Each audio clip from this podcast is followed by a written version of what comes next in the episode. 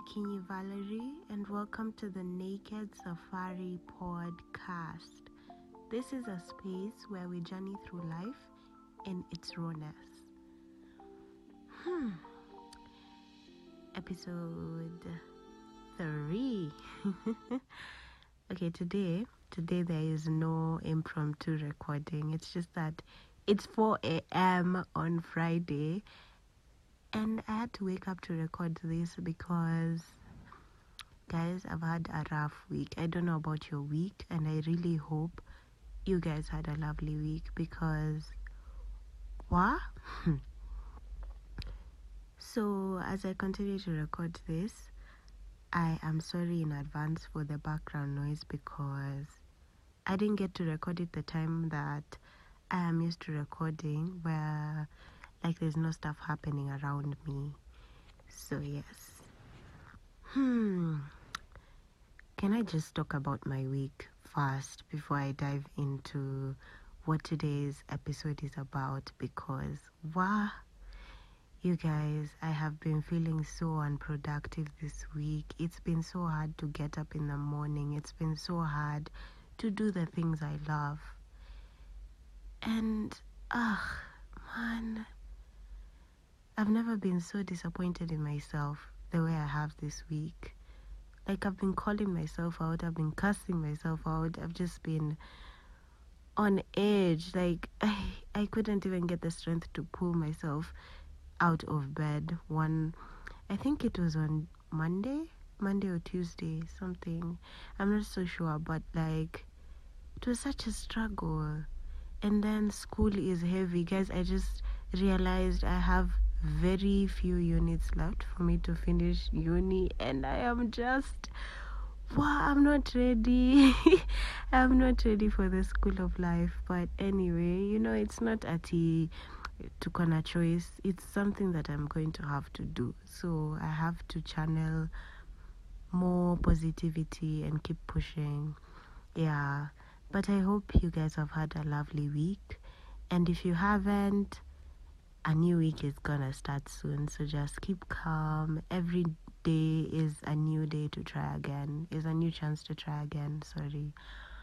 Um so the other reason i have had a rough week is because you guys if if you are if you pay attention to social media a lot like i do then you've realized this week this week was another was another week that showed women that we are okay for me let me just speak for myself that i am scared of men. Oh my goodness i am so so scared of men. What?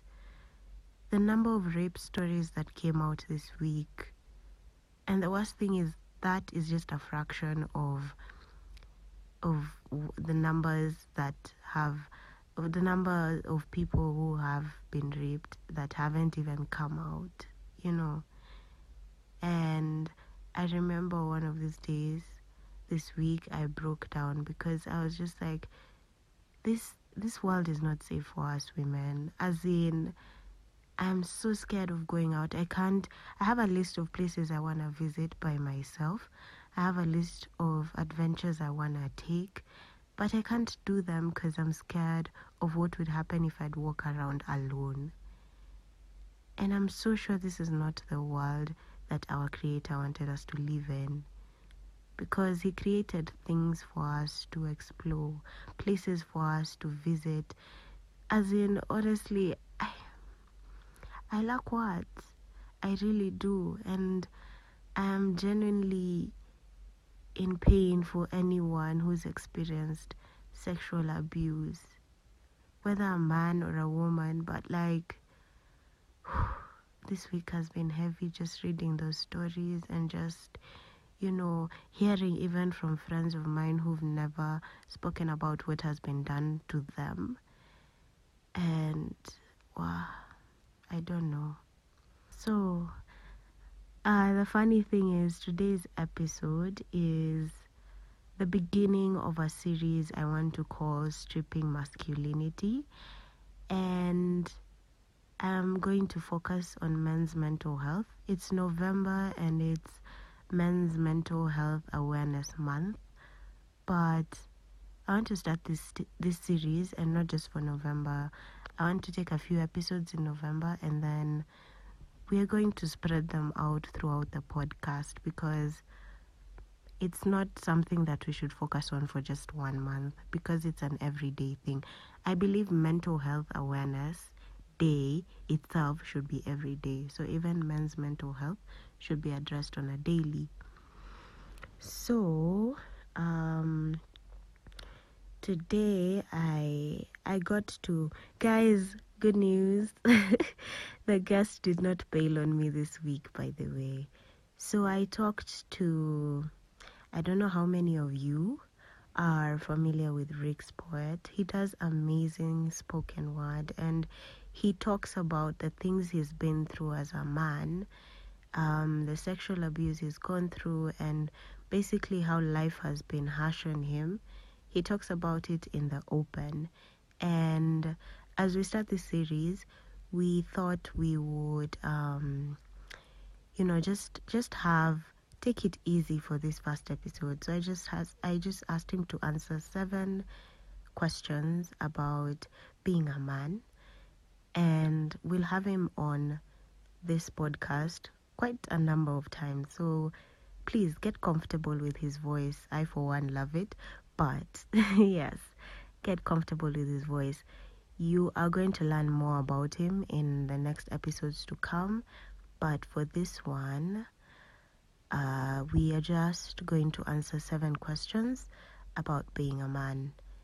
So, once again, his name is Onyango Otieno, but most people know him as RixPoet. So, he sent in a recording of these seven questions that I had to ask him. So let's dive right into it. Hey Akinyi, how you doing? I'm just gonna jump into the questions real quick. There were seven of them, and so I'm just gonna go right into it. So number one, what do I love about being a man? Hmm. I enjoy masculine energy. I enjoy my physique. I love my voice very, very much. in my bald head. um, yeah, I love masculine energy and I love how it makes me feel. Um, energy, strength, um, just that masculinity stuff is just, I enjoy that. What do I hate about being a man? I hate the fact that the way society is set up, if I am not among wealthy men, uh, if I'm not among wealthy men, then I'm almost considered nothing. I hate that. I hate that so many men even relate to that. I hate the fact that a man's worth in this capitalist world is depicted by how much he has. That's crazy. I hate the fact that the socialization around men forces them to be quiet and silent with their pain and things that really disturb their mental health. I hate that. Uh, what is my biggest fear? as a man. Hmm. Um, I think I've, I think I've done a lot of inner work over the years, so my fears have also uh, been changing over time. What would be my fear as a man right now would be something like being accepted let's say if uh, I wanted to marry someone and I wasn't sure about how their family would receive me um, out of my tribe or my financial status, whether I was rich or not. Um, that is actually it's an actual fear what else? I fear the police. I fear the police, man, and I, I fear police who are mostly men like me. Yeah. My biggest struggle, my biggest struggle sometimes is making people understand that men also do get abused, especially sexual abuse.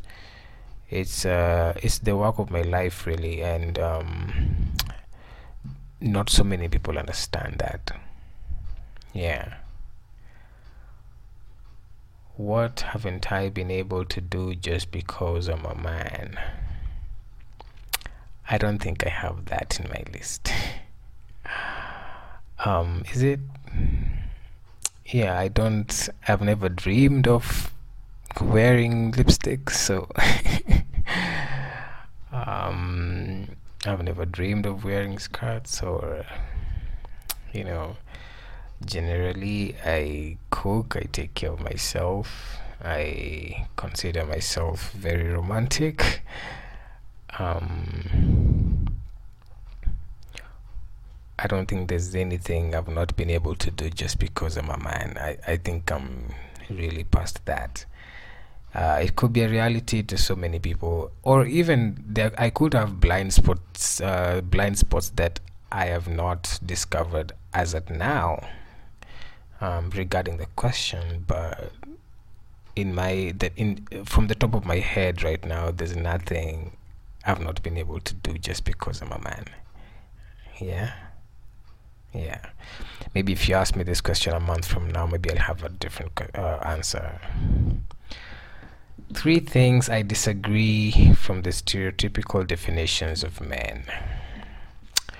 One is that a man is always horny, or a man always has a high sex drive. It's such a huge misconception. Um, we are just as complex as women when it comes to sex drive. Um, of course, because of the many complexities around domination in sex, um, patriarchy, our understanding uh, about sex is like men are usually the initiators, and again, being 95% perpetrators of sexual and gender based violence. I mean, it's just taken that, you know, we always want sex, but men's sex drives are different. Our libido is different. Um, some men would easily have sex every day, a week. Some some would have be okay with three. Some would be okay with one. Some would be okay with staying with the whole month. We are really different. Yeah. The second one would be